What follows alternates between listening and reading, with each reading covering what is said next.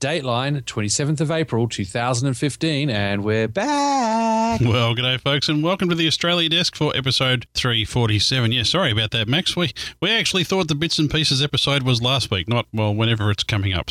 So, Yeah, you mean, Whoops. you mean, yeah, you mean last week wasn't the holiday in the US. Okay. Oops, sorry. Oh, well. well, you know, here in Australia, every weekend's a holiday. Isn't that right, Grant? Well, actually, the weekend just passed felt like the first one I've had in quite a while. So, yeah, okay, yeah, yeah, yeah. Let's go with that. Every weekend's a holiday. Uh, absolutely. Well, speaking of people that are not taking a holiday, let's talk about the Minister for many things, including transport and infrastructure, Warren Truss. He's been out issuing a fresh statement of expectations, whatever that is, for CASA, the Civil Aviation Safety Authority, and SOE for CASA. That's right, mate. Warren Truss, the Deputy Prime Minister and uh, Minister for, uh, well, you know, industry, transport, aviation, all that kind of stuff, um, has written a publicly released letter to CASA uh, that tells them the scope and direction that he wants them to take. And basically, it's saying, Tell me how you're going to implement the uh, Forsyth Review, which was the aviation safety regulation review uh, carried out last year, um, primarily in response to a lot of hoo ha raised with the um,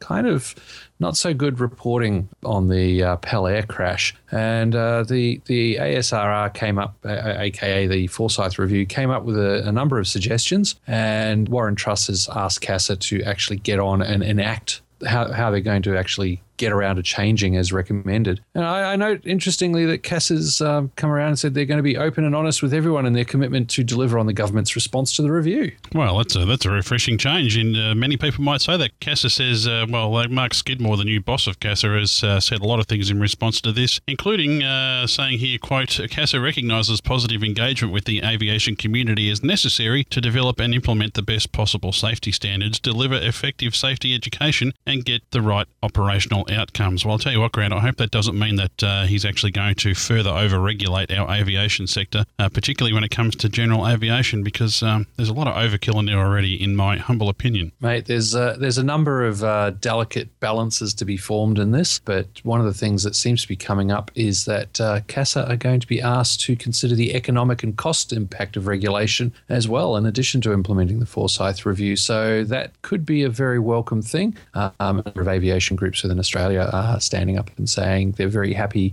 that uh, this is the results in terms of where the, the minister wants it to go, and and uh, that CASA is actually uh, indicating they're, they're, going to do it. But of course, where the rubber hits the road, that's where we find out how it goes. That CASA are, are talking this is going to be between now and 2019, so we have a few years to see how they they do it. And we've seen a number of requests for change start at the top and sort of fall apart by the time they get through that middle layer. So hopefully this one holds together and uh, produces something that everyone can actually enjoy. The, you know, that somebody has said that they're a little disappointed about the uh, lack of harmonization of our regulations with international regulations. But uh, CASA took that on probably the wrong direction when they said, oh, we're going to harmonize with international regulations. And instead of looking at the FAA, they looked at EASA. Good and Lord. everyone knows EASA stands for Europeans Against Sport Aviation. And uh, I tell you what, Grant, in a sign of the times too, uh, Skidmore also says here that uh, they're considering uh, long-term integration of remotely piloted aircraft into aviation operation in all classes of airspace, and uh, particularly talking there, Grant, about uh, commercial applications of remotely piloted aircraft. So uh, a sign of the times, and obviously uh, as there's you know this sector becomes uh, more prevalent uh, all around the world, and it's it's certainly playing a bigger and bigger role here in Australia every year. Um, yeah, they they certainly do need to be included in that. So uh, yeah, that's all very interesting stuff. Now, Grant, let's talk about your favourite airline, Jetstar. They're doing something interesting at Avalon Airport down here in Melbourne. In fact, they're staying. That's probably Yeah. good news. I know, contrary to uh, rumors beforehand that they were going to shut down, which personally I think are similar to rumors of uh, Ryan Airways looking at buying Airbus. It's a great way to get Boeing to react and give you a discount. and I think the rumors of them saying, stuff it, we're leaving Avalon, were a great way to get Victoria and even uh, Lindsay Fox's Linfox Group to uh, step forward and make a better deal for them. Yeah, very interesting. Now, uh, this is, um, you know, when you look at Avalon Airport, um, you're certainly uh, setting themselves up as Melbourne's uh, secondary domestic airport. But let's put that in perspective of the uh, hundreds of flights that run in and out of Melbourne's main international airport uh, every day. Jetstar currently is the only operator at Avalon. Currently, they only operate five services per day. They're uh, making a commitment here to up that to seven uh, by introducing Whoa. two more services up there to Sydney and uh, looking at, uh, you know, over the next 18 months, adding two new domestic destinations destinations. Uh, so that's interesting. The state government of Victoria has uh, pledged $12 million over the next uh, 10 years. And interestingly, Grant Linfox, who is currently the uh, the group that owns that airport, some of the news reports here today are saying that uh, they're also looking at putting money in. So that's really interesting because they would also be charging Jetstar a bomb to use that airport. They certainly know how to uh, crucify private pilots who would dare to use their airport and put their put their rubber on the runway and you know bring some business into the airport. And, and don't get oh. me started. Too late. so hang on. I knew I had my soapbox around here from the other week somewhere. Hang on. Shall I find it for yeah, you? no, I tell you.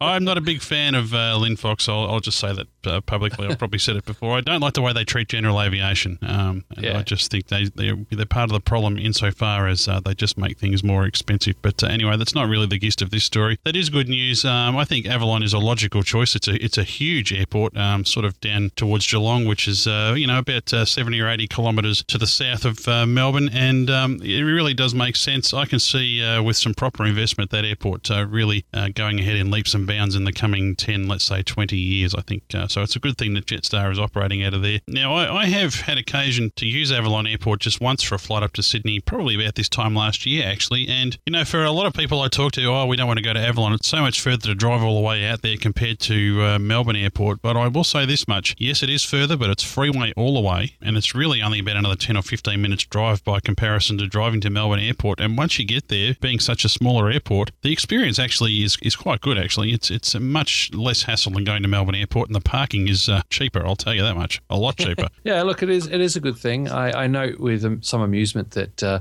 Jetstar does say that their uh, Avalon services have been unprofitable, but uh, you know, given that that's kind of similar for many other parts of Jetstar's operation, I don't see this being a big problem for them to continue. there we go. Well, soapboxes are plenty today. Great. Let's talk about something far more exciting. Let's talk about squadron leader Andrew Jacko Jackson, Australia's first qualified F 35 pilot. Woo-hoo! Legend. Yeah, total legend. No, very happy. Uh, we, we knew this was coming. Uh, Jacko's been out there uh, doing his sim sessions and then got to actually fly the aircraft uh, not too long ago. And he's finally completed all his training missions and is now fully qualified as an F 35 pilot. And a very quick transition there, it would seem, too, uh, for Jacko. Um, he, he, finished that uh, training at Eglin Air Force Base out there in Florida and says here in this article in AustralianAviation.com.au that his initial flight was just back on March the 17th. So uh, it's not only making him the first Australian to fly the F 35, uh, he's uh, the first Australian to be uh, fully qualified to do it. And of course, uh, he will be uh, very heavily involved in training other Australian pilots to operate this aircraft. And as we've mentioned many times in the past, the F 35 is due to arrive here in Australia in 2018, three years away as we record this. And the first squadron, three squadron, will be operational in 2021. So lots of training to go for the F 35, but yeah, a really good start here and uh, really interesting. Some great photos too. I'll put a link in the show notes. I agree, mate. It's great that he's up there, and uh, be interesting to hear what he has to say about, about that uh, rather large but apparently well balanced helmet. yes, it does look very, very futuristic. Now, Grant, speaking of awesome flying, uh, we should just do a quick plug for Wings over Illawarra coming up this weekend. If you're anywhere on this side of the planet, if you're anywhere south of the international dateline, you need to be in Wollongong, just south of Sydney, uh, this coming weekend because uh, Wings over Illawarra is on. We're going to be doing the commentary again over two days. They're expecting something like 25,000 people to be there. And uh, boy, am I a little nervous about that, I might tell you. But uh, Grant, we're going to have everything from Air Force Hornets, we're going to have the Hercules there, the roulettes, the Russian roulettes, we're going to have warbirds. Oh, Paul Bennett's going to be there with his uh, Wolf Pitts and he's Grumman Avenger. And oh, crikey. I think all of Australia's uh, top uh, aerobatic pilots are going to be there. It's going to be a really, really exciting weekend. Wingsover There you go, Grant. I sound like a radio announcer. I'm getting into the swing of it already. There you go, mate. Well done. Uh, we, as you said, we're going to be doing the commentary. We'll be up in the commentary area, uh, sharing the space with Ando, uh, Peter Anderson, uh, voice of the Temora air shows, also voice over at Omaka